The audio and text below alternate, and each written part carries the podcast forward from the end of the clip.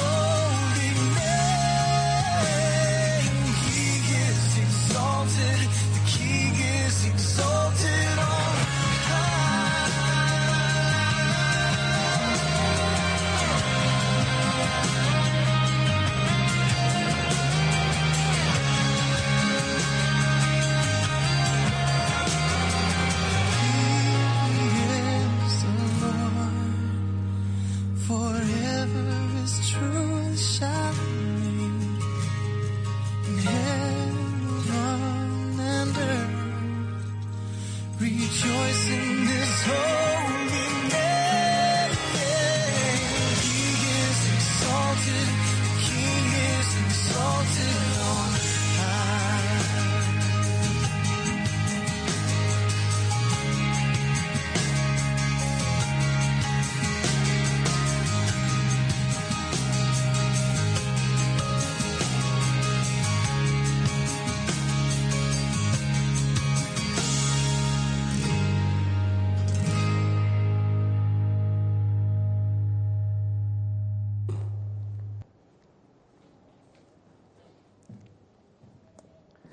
like to begin by thanking God this morning for the opportunity of being able to be with you.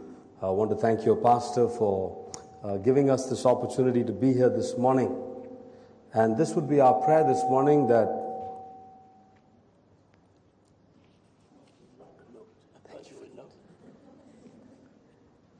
I'm happy my notes didn't fall off this morning, but, uh, but I want to just bring you greetings this morning from the team that I have the opportunity and privilege to work with. And uh, we want to thank God for what He's doing in our midst. In fact, as you were watching that particular video, some of you were possibly wondering why the faces of the girls in the video were blurred. Uh, all of the homes we run are government licensed homes. Each of these girls have been perpetrated into the sex trade, have been pulled out by the police. We have perpetrators that can kill us if they know where the girls are. There's extreme safety that needs to be maintained. And um, maybe through this service this morning, I'd possibly share just a little more. And if you want to talk with me at the end of the service, I would be most happy to do that. Um, to just share with you what God is doing in our part of the world. But I want to begin this morning by introducing my family to you. My wife Mai um, is from the northeastern part of our country, uh, a, a state called Mizoram. Some of you, some of you have possibly heard Mizoram. My wife looks very Filipino. My wife looks very Chinese. Uh, my wife is from Mizoram. And for those of you who don't know this, the Mizos are a very, very unique people. About 125 years ago, the gospel of Jesus Christ came to the hills of Mizoram. At that time, the Mizos were animists, they were headhunters. But when the gospel of Jesus came to Mizoram, God moved in the most amazing ways. One million Mizos turned to the saving grace of Jesus Christ. Mizoram is possibly the only place that I know on earth where on Sunday there is nothing else that happens but church. And we want to praise God for His goodness among the Mizo people. We have two daughters. Our older one, Kim Kim, is doing her first year of college right now. And our younger one, Rahel, is in her 11th grade. And we want to thank God for both of these girls. Every time I put up pictures of the girls, I'm a guy who deals with stories all the time. Uh, stories come to my mind, so I want to tell you a story about my daughters and get moving this morning. Uh, when Kim Kim accepted Jesus, she was only four years old. But from the time she accepted Jesus, she had this passion. She wanted others to know about Jesus. Every day she went to school, she took tracts to give out tracts to her friends. It was a Saturday, and Mai had gone out to buy flowers because she did the, the flowers in the church. And Kim Kim came to my room as I was studying uh, for my Sunday sermon, and she said, Dad, I think my sister Rahel hasn't accepted Jesus as her Savior. And so I think we've got to lead her to Jesus Christ. And so I thought to myself that this was a great opportunity of teaching my daughter a few lessons in life. So we sat together and I said, Kim, this is how it's going to work. We're going to talk to Rahel, but I want you to share your testimony. Tell her how you accepted Jesus. And once you've done that, I'm going to then open the Word of God and try and teach her the Word. So we went down together. We sat together and Kim with tears in her eyes, passion in her heart, shared the good news of Jesus. I didn't need to do much that day. Rahel was so close to crying, she was ready to give her heart to the Lord. And I had the joy of leading Rahel to Jesus. A few minutes later, Mai came back from the market, rang the doorbell. Kim runs to the door, opens the door, and this is the first thing she tells my wife. She said, Mama, now we can all die. And, uh, and Mai is taken aback. She's saying to herself, now what kind of a strange reception is this coming back home? Mama, now we can all die. And then Kim tells Mai, Rahel just accepted Jesus, Mama. Now we are ready to die. Because if we die, we would be with Jesus forever and ever. What an assurance, what a hope we have in the King of Kings and Lord of Lords. His name be praised. Um, I want to begin this morning by, by challenging you to consider partnerships. We're thinking about missions, and uh, my whole journey this morning is going to be a celebration of what partnerships can do. It's amazing that the church in Hong Kong, the church in Canada, the church in New Zealand, the church in Australia are able to impact the church around the world. If you don't believe me, listen to this story. About nine years ago, I used to pastor the church that was established by Dr. William Carey, the Carey Baptist Church. And having pastored the church for several years, my wife and I decided that it was time for us to move out of the church. And so we moved out and moved to a new part of the city where there were hardly any churches. When we moved to that part of the city, there were times I would get up in the night and I would ask myself, did I do the right thing? I've got my family out of a setup where we got a salary, where we worked, and now we are all by ourselves in the city. Did I do the right thing? At that particular point in life, our two daughters needed a Hindi tutor. They're studying the language of Hindi. They needed a Hindi tutor. We're in a new area. And so I begin to look around and I meet this lady by the name of Mrs. Agarwal. Sashi Agarwal is her name. Her house is packed with idols. Every space has got an idol. She comes from a very wealthy Marwadi home. For those of you who know India, Marwadis, there are very few Marwadis who've come to Jesus Christ. So I walk into this house filled with idols, but I meet this most amazing lady who begins the journey of teaching my children Hindi. And every opportunity I get, I want to talk to her about the love of Jesus Christ. One day I'm in her house looking at the pictures on the wall and I'm saying to her, who are these? And she says, that's my daughter, that's my son. His name is Manas. He lives in New Zealand. And so I begin to talk to her about New Zealand and the friends I have in New Zealand. And just as I leave, she tells me, my son wants me to join him in New Zealand. And I plead with her saying, ma'am, don't go to New Zealand because you've got to ch- teach my children couple of days later, I go back to drop my daughters, and Mrs. Agarwal says, Listen, I need to talk something really important with you. And my heart almost missed a beat. I was saying to myself, this lady is going to go away to New Zealand. But she said, you know what? After I finish the tuitions with your daughters, I want to talk to you. So at the end of the tuitions, I'm talking to the lady, and this is what she said. She said, I talked to my son yesterday, and I said, I'm teaching two girls, and their father is a pastor. And the moment my son heard that you are a pastor, my son said, if he is a pastor, then he is God's messenger in our home. I'm saying to myself, now that's really strange. How can I be God's messenger in this Hindu home? And then the lady said, just hang on. She ran down to her computer and she brought a post-it note. She said, I forgot what my son said, so I had to write it down so that I don't forget it again. On that post-it note were written Isaiah 40, 28 to 31. Now, thankfully, that was one of my favorite passages in the scripture, so I knew it by heart.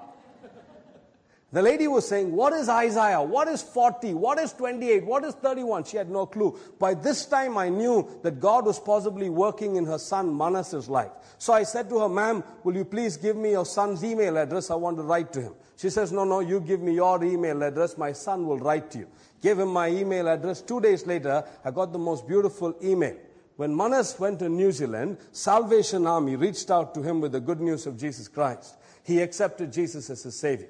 For six months, he shared Jesus with Preeti, his beautiful wife. Preeti comes from an extremely rigid Hindu home and resisted the gospel of Jesus Christ. At the end of six months, Preeti submitted to the Lordship of Jesus Christ. For two and a half years, the church they went in New Zealand, every Sunday when they got together, they said, Lord, Manas and Preeti have come to your saving grace. Mrs. Agarwal has not accepted Jesus as Savior. Will you please take somebody to that house to be able to share Jesus with her? Two and a half years after that day, Mrs. Agarwal came to Jesus Christ, accepted him as Lord and Savior, and I had the privilege of baptizing her. You know how amazing it is? A church in New Zealand prays and Mrs. Agarwal in India get saved. The, the incredible power of partnership. And so this morning, like I said, I want, us, I want us to journey in this celebration of partnership. But before I do that, I must say some things about the great country that I am, I am from. Born and raised in this incredible nation, the nation of India. I think India is very unique. India is a miracle, considering some of the statistics that you see 4,000 people groups, 1,652 languages. The world's youngest nation. You know, the, the thing that actually uh, shocks people when I go to Canada, I tell people this often. Uh, India is, according to the statistics, 3% Christian. But did you know that 3% of India is greater than the population of Canada? So there are more Indian Christians than there are Canadians. So I always tell my Canadian friends, you, get a, you better treat me well now, because in heaven there's going to be a lot of us. But, but just stop and take a look at it. I mean, that's the incredible nation where God has called us to minister. And add to that the fact that God's called us to minister in this area called West Bengal, among the Bengali people who are the single largest unreached ethnic people group in the world. When you add Bangladesh and West Bengal together, that's 240 million Bengalis, less than a percent who know the glorious name of the Lord Jesus Christ, your Savior and Lord. And we want to thank God that He called us to minister in this region 17 years ago when the girls were a lot smaller uh, Kim Kim was two years old and Rahel was a couple of months old. My wife and I felt God calling us to pack the dreams of our life, pastoring a church in the city of Bangalore, and move out in faith to the city of Kolkata. Not knowing language, not knowing one person, we packed our bags and moved to a new environment. The first two years, I had malaria nine times. Within the first two years, we almost lost both our daughters to terrible sicknesses. Struggled because we did not know the language. Struggled because my dad and mom were a 55 hour train journey away from where we were. Struggled because we knew nobody in this, what was almost like a foreign land to us. And yet, as we look back on these 17 years, one of the things that we are grateful to God every day is that God gave grace that we moved out of our comfort zone to the place He wanted us to go to. And this morning, I want to challenge you to do the same, to be at the place where God wants you to be. Like I said, this is a celebration of partnerships. And this is about stories. So I'm going to tell you a few stories, and then I'm going to bring everything into context with God's word, and we'd be through. The man and the woman on this picture are very special people. It all happened on a transport bus in West Bengal. On a transport bus, as one of our missionaries was journeying on the bus, beside him sat a man with a long beard who looked very unfriendly. God began to tug the heart of our missionary saying, you've got to share Jesus with this man. The missionary gave him two or three looks and said, but Lord, he looks like a very unfriendly sort of a guy. I don't know if he'll do me bodily harm. God said, no, no, no, you've got to share me with this guy. So after much struggle, the missionary reached into his bag, pulled out a tract, and gave it to the man. The man just stoically read the tract as the bus journeyed along, closed the tract, began to ask questions. The missionary could not answer his questions because these were questions of an intelligent man. So he brought him along and introduced him to one of our staff workers who journeyed with him for six months. And at the end of six months, the man said, I have decided to follow Jesus Christ, no turning back in my life. And then as he stood there, he said, I want to also tell you this. My name is Abul Kalam Azad. I am the teacher of the Shahjahan Mosque right here in Kolkata. Abul's parents had no, no children, and so they prayed for many years that God would give them a son. And Allah, in His good goodness to this family, blessed them with Abul. When he was eight years old, his parents took him to a madrasa, put him in the madrasa saying, God gave, we want to give you back to God. By the age of 12, Abul learned the Quran back to front, front to back. Abul knows the hadith. Abul was a teacher of Islam in several mosques. But here now was this man that had turned his life to Jesus Christ. Once he gave his life to Jesus, Abul went through unprecedented persecution. But through all of that persecution, he walked a walk of faithfulness with Jesus Christ. Abul alone has baptized close to 400 Muslims that have found meaning in Jesus.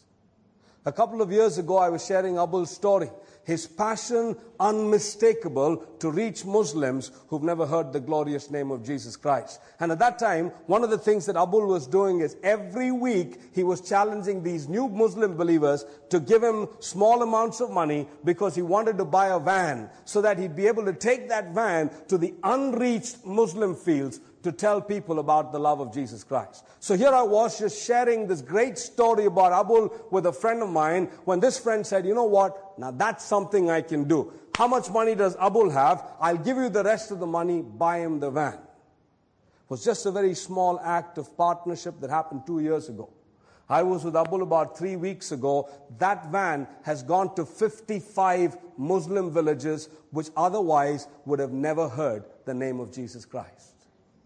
Just a small partnership has incredible benefits when it comes to the kingdom of Jesus Christ. Lord, all I have in my hands are the five loaves and two fish, but I want to hand them over to you, O God.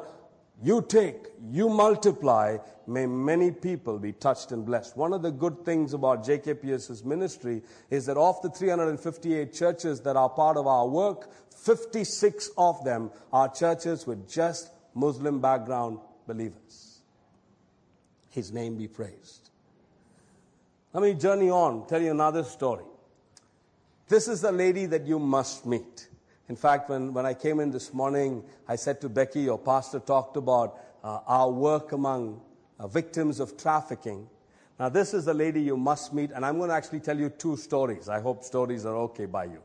Okay? Um, her name is Smitha. In fact, that was not my intention, but when your pastor said I need to speak a little more about aftercare, I need to tell you her story. Her name is Smitha. This particular slide is not to tell you the story of Smitha, it's to tell you the story of Janine, because we're talking about partnerships. But let me tell you the story of Smitha. Smitha worked with International Justice Mission, which some of you possibly know, for about five and a half years before she started to work for our team. Where did it all begin with Smitha? Smitha is an extremely qualified counselor could work in any setup in the city of Kolkata, could earn a lot of money working as a counselor. But about six or seven years ago, Smitha was called by the police to be an independent witness when a few girls were going to be rescued.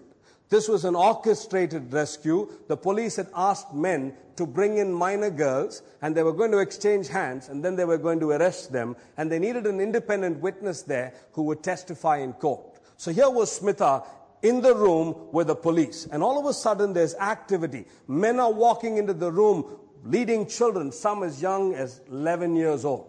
And as Smitha turns around and looks at these children, the men moving around, her heart's missing many beats. The police swoop in and they begin to arrest the men.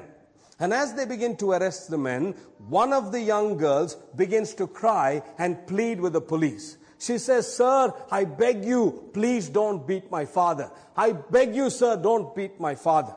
And the father turns around to the girl, looks her squarely in the face and says, I don't know who you are. Who are you? And in that one moment, she turns around the room. There is nobody for hope except for Smitha. She holds Smitha's hand with tears in her eyes and she says, Didi, which means older sister. She says, Didi, I can accept my father selling me, but I can't accept the fact that he says he does not know who I am. I can't accept the fact that he says he does not know who I am. And standing right there, Smitha said, For the rest of my life, oh God, the one place I want to be is in that place where I can bring hope and healing to those that are broken without hope in Jesus Christ. Into that work, we constantly have people that walk in from different parts of the world to partner with us in bringing healing to broken people. This young lady, her name is Janine Franklin, came down from Canada. And when Janine came along, she was this educator which had so many ideas in her mind. One of the first things she said to me is, Can I take a few photographs in the home? And I said, No, no, no photographs. And she said, You know what? I've got to talk to you about something. And usually I'm a guy that doesn't listen really well when I'm running around doing different things. She said, No, no, I've got to talk to you about these photographs. And I said, Janine, please talk to Smitha. As far as I know, no photographs. She says, no, no, no, hang on. I just got to tell you something. And I said, okay, what's this about? She said, I'm going to go to the home and I'm going to ask the girls if they like a particular part of their body. Maybe their ear, maybe their hair, maybe their eye, and I'm going to photograph only that part of their body. And then what I'll do is I'll ask the girls to write a few lines about that part of their body and I'll create a book and I'll give it back so the girls can flip through the book and say, hey, there's your nose. Hey, there's your ears. I thought it was a great idea. So we said, okay, let's do it. So she goes down to the home. She's going through this exercise. And on that day, there's a 12 year old that's been brought in just by the police just a few hours before Janine goes to the home. This is a story of a girl that was trafficked by her own father and her brother. And so here is Janine with Smitha. They're talking with these different girls and they come to this little girl and they say, which part of your body do you like? And she looks at them saying, which universe, which part of the universe do you come from? You know, it's, it's strange that you would even ask me which part of my body I like, considering all that has happened to me. Considering the fact that my own father sold me, considering the fact that my own brothers sold me, considering the fact that I've been raped by so many men, how dare you ask me which part of your body you like? And so Janine and Smitha said to the little girl, Why don't you think about it? And they moved on to the others when all of a sudden she burst at them and she said, I know which part of my body I like. They turned all their attention to her, and the little girl said, I like my heart. I like my heart. Because even when the men did all those terrible things to me, my heart consistently said, This is not right. This is not right. This is not right. And to me, that's been one of the most powerful stories that I live to tell. That that little girl, ravaged by almost 40 men in a day for the first few days in a brothel, just broken down, her will shattered. Deep down within her, the Holy Spirit will still say, This is not right. That's not the way it is meant to be. I have hope for you. His name be praised. And you know something? I would never have lived to tell that story had it not been for partnership. Had it not been for a young person just like you who said, you know what? I've saved my money. I've heard the story. I want to go. I want to touch. I want to see. I want to be involved. And out of that partnership came an amazing story, which I have the privilege of telling as I journey around the world.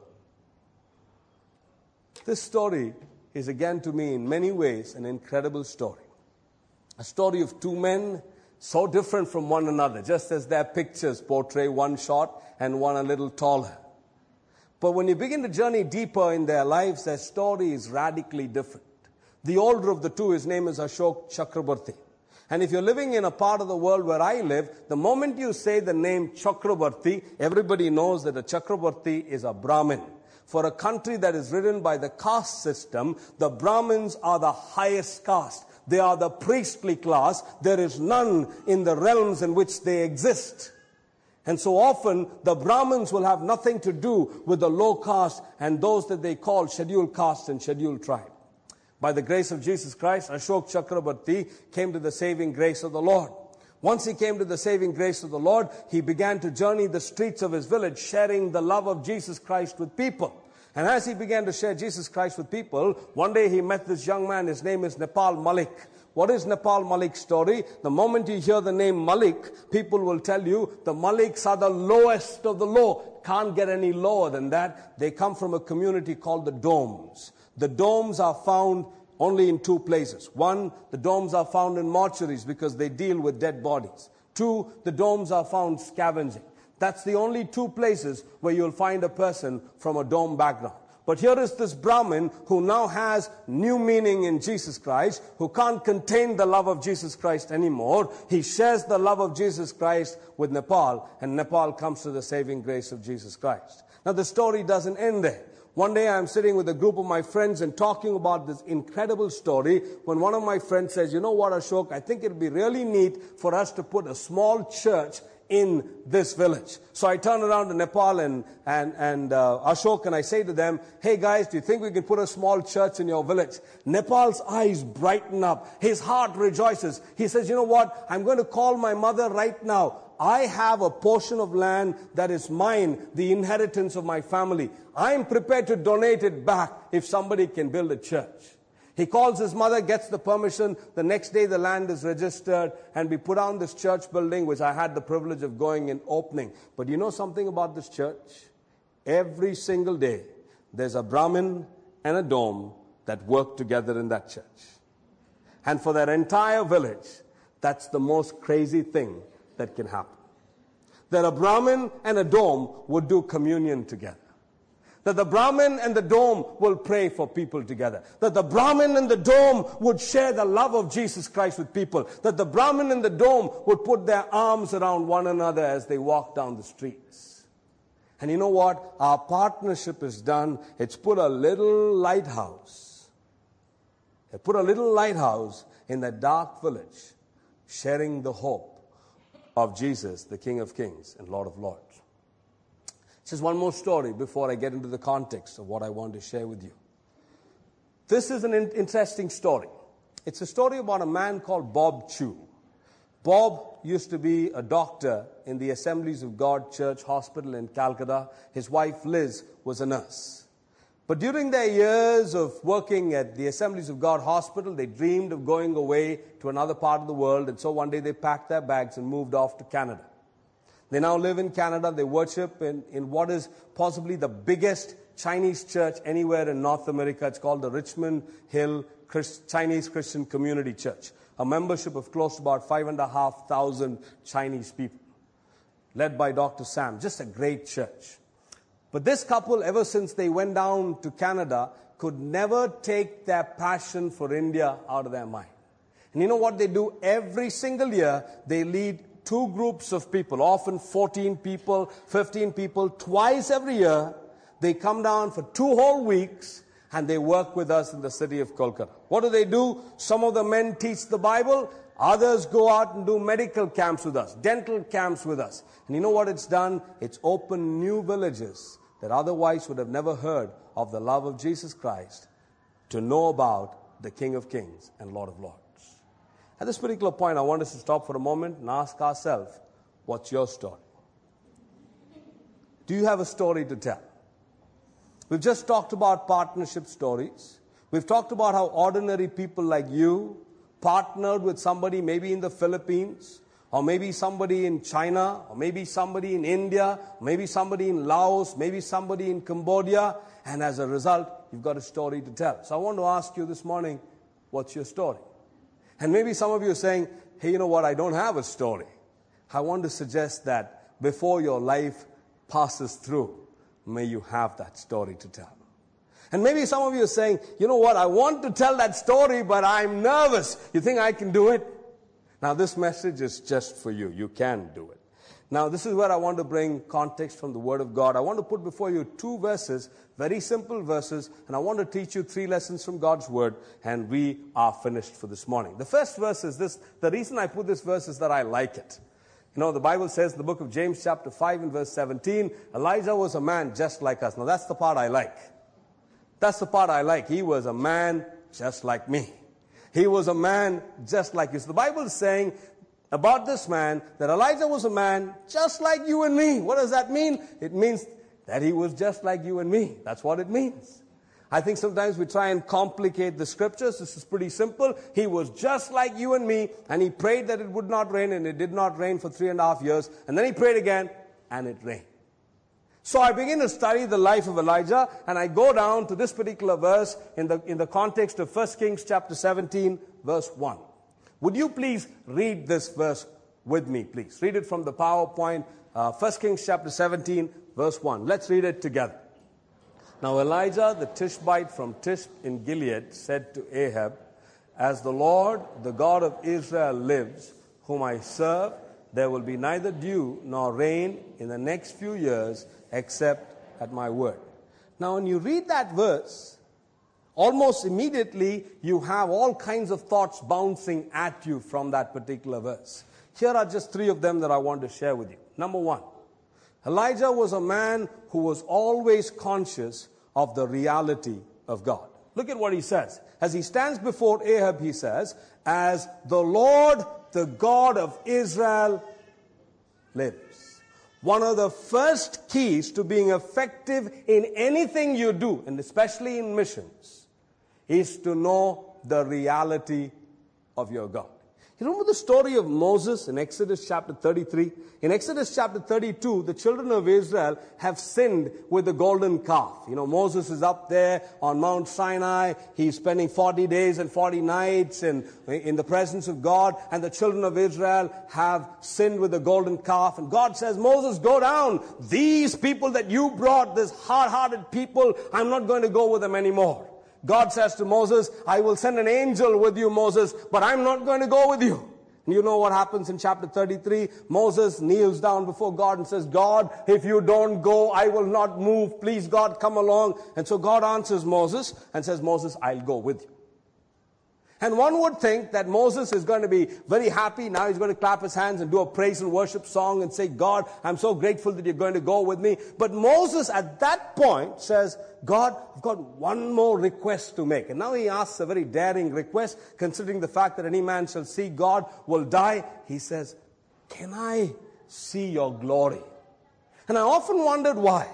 You know, God had already answered all of the prayers of Moses. Everything that Moses asked, God said, Moses, done, done, done. And one would think Moses should say, thank you, God, everything's done, go back and lead, lead the people of Israel. But at that point, Moses stops and says, God, please show me your glory. And as you begin to think about it deeply, Moses got it right. Because you know what? Even though God said, I will do this, I will do this, I will do this, it's not easy to go up and pick up the pieces of your life and work on Monday. You know, the, the Word of God is full of promises, right? Full of promises. And I can rattle off all of those promises to you, but that wouldn't change a thing. Because when you look at your problems tomorrow, you're saying, God, I know those promises, but if only I can see you, then I'm able to go and pick up the pieces of my life. You ask me how we can work with the girls that are in the Mahima movement of homes. The only way we can do that is to kneel down before God and say, God, before we go out to work, would you please show us a glimpse of who you are? And when I see who he is, then the girls in Mahima are a small problem. You know, you look at the numbers of India, just staggering. If you were to sit down here and try to do the maths of saving this country, you will go crazy in the next few seconds. But if you would stop this morning and say, God, show me who you are, what do you see? You see the one that created the whole universe. You see the one that holds every life in his hands. You see the one who knows the end before it all began. You see the King of Kings and Lord of Lords, and it's in seeing his glory that you can go out and pick up the pieces of your life. And that's why Moses says, God, would you please show me your glory? And one of the struggles that I find with the Church of Jesus Christ is that so often the Church of Jesus Christ fails to recognize who their God is. He is great, big, awesome, wonderful King of kings and Lord of lords. The one to whom nothing, absolutely nothing, is impossible. And so here is Elijah. He stands before Ahab in a really difficult time and he says, You know something, Ahab? The first thing I want to remind you, I know the reality of my God. He lives, He walks with me, He talks with me, He dwells with me. He is King of kings and Lord of lords. When I said He walks with me, I remembered a funny story. It seems a Sunday school teacher asked her class, Does anybody know the name of God? And everybody was quiet. Until one boy put up his hand and said, Yes, I know the name of God. What's his name? His name is Andy. And the teacher was taken aback. How, where do you find that? You know that song, Andy walks with me and he talks with me and he tells me I am his own, you know. Um, but this morning I want to tell you something. Our God is real, He's powerful, He walks with me, He talks. Down to the city of Delhi, uh, I was in a, in, a, in, a, in, a, in a pastor's conference when all of a sudden these two guys with turbans walked into the meeting. and I'm saying to myself, maybe they came to the wrong place. But, but as people begin to sing, these two turbanators put up their hands and they are just worshiping the Lord.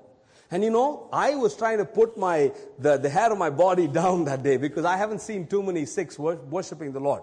So I met them at the end of the service and they took me off to a service in Delhi. It was a small room that had about 200 people. About 100 of them wore turbans. And they were all praising the Lord.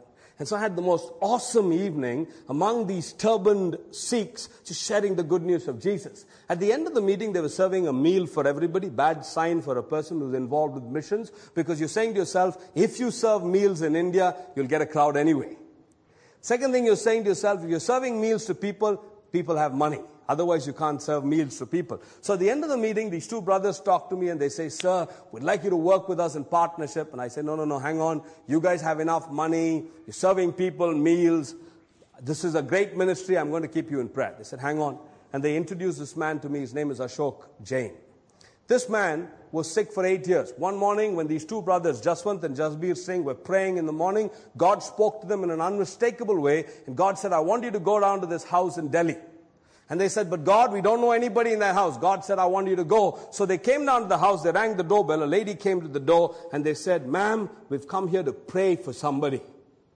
And the lady just took them in to the bedside of this man who hadn't walked for eight years. He had a paralytic stroke and hadn't walked for eight years. The two brothers knelt down on either side of his bed and they prayed for him. And he says, I got up and began to walk after eight years. He has a store in Delhi. He emptied the store and he said to these brothers, anytime you want to have a meeting, meet right here. And at the end of every meeting, my wife and I will give you a meal for those who come. And as I stood there that day hearing this story, I came away saying, you know, the guys on the ground, they see the reality of God all the time. And this morning I want to ask you, church, is this God that we're talking about just a bunch of words from the Bible? Or is he real? I want to tell you this in my own life. This book became meaningful after I got involved in missions. If you're not involved in missions, this book is a textbook. But when you begin to read this book and you walk down the streets touching the lives of people, you know something? Every story in this book is real. I see John 4 lived out every day in my ministry. I see people like Nicodemus finding Jesus Christ all the time in my ministry. I see him stilling the waves and the winds. I see people who are blind that now can see. I see people like Ashok who was lame who gets up and walk again. The word of God is true and real. When you walk the streets, touch the lives of people, see their lives transformed forever and ever, his name be praised. But the challenge that comes to the church this morning is are you aware of the reality of God? Do you as a church this morning needs to come and say, God, would you please show us your glory again? Show us who you are. Because when we see who you are, oh God, the challenge of Hong Kong will become pretty small and the challenges of the world will become small as well. A second challenge that I want to bring to you from God's word. Elijah not only knew the reality of God, he knew that he was a representative of God. Listen to what he says to Ahab. He says, whom I serve. You know, I not only know who God is, I also want to tell you that I serve a risen Savior.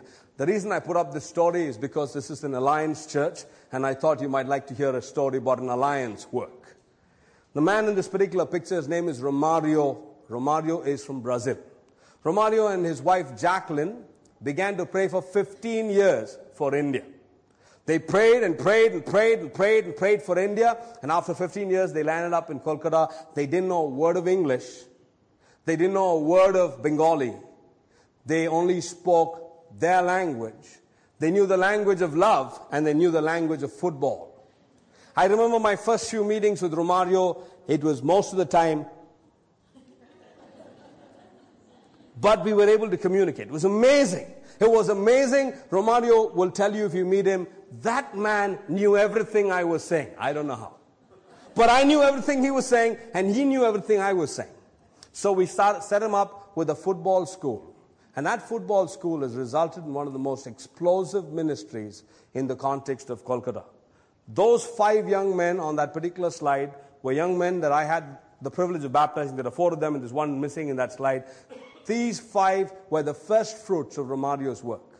And as a result of that particular work, today there's a church in a place called Sonarpur with more than 150 first generation Hindu converts who've come to Jesus Christ. They have a children's ministry of over 400 people. You know why? Because one alliance guy out there in Brazil can't speak any English, can't speak any Bengali, but says, you know what? I'm the representative of the king and I feel I've got to go to India. And he landed up in India and he turned India the right side up. It's amazing. When you and I recognize who we are, representatives of the King of Kings and Lord of Lords. That brings me to the last thought this morning. Elijah was a man who knew the resources he had in God. Why do I say that? You know what Elijah says to Ahab? There will be neither dew nor rain in the next few years except my word. How did he say that? What, what, what gave him the, the authority to say that? You know what gave him the authority to say that? Go back and read the book of Leviticus chapter 26 and verse 19. In Leviticus chapter 26 and verse 19, God says, when my children will disobey me, I will shut out the heavens. So you know what Elijah did? He said, God, your word says that you'll shut out the heavens. Right now your children are doing all kinds of sinful things. God shut the heavens, and God did shut the heavens. So Elijah stood on the resource of the word of God and the resource of prayer. And one of the things that I find amazing as I work in pioneer evangelism is the incredible resource, the Word of God, and of prayer. I'll never forget, I walked into a Muslim church. There were about 19 men in the church. They had only one Kitabul Muqaddas in their language. And it was such an animated meeting. They were all pulling because they wanted to read portions of the Word of God. And I think it's a shame that in my home we have every version that you can imagine. And then you turn on your, your computer programs and you can you have the Greek, the Hebrew, every single version. And the sad thing is some of us don't even read the word. And the resource of prayer. What can I say about prayer? I work with men who would fast and pray till things happen. This is a true story of a man called Narayan Paul. Narayan used to work with JKPS. But as he worked with JKPS, God gave him this unmistakable desire to work among a people called the Swaras. The Swaras at that time were an unreached people group. And so one day, Narayan packed up all of his bags and he said, I'm going off to the Swara people.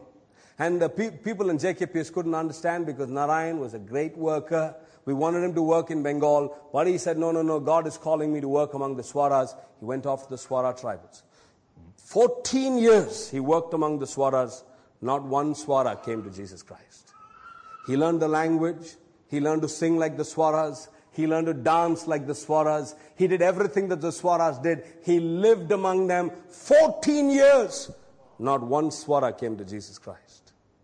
But on the 15th year, 15,000 Swaras turned to Jesus.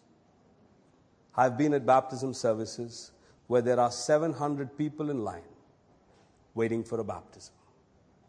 All started with one man hearing unmistakably the voice of God, relying upon nothing other than the word of truth and his communion with the Father, walking out to the Swara tribes.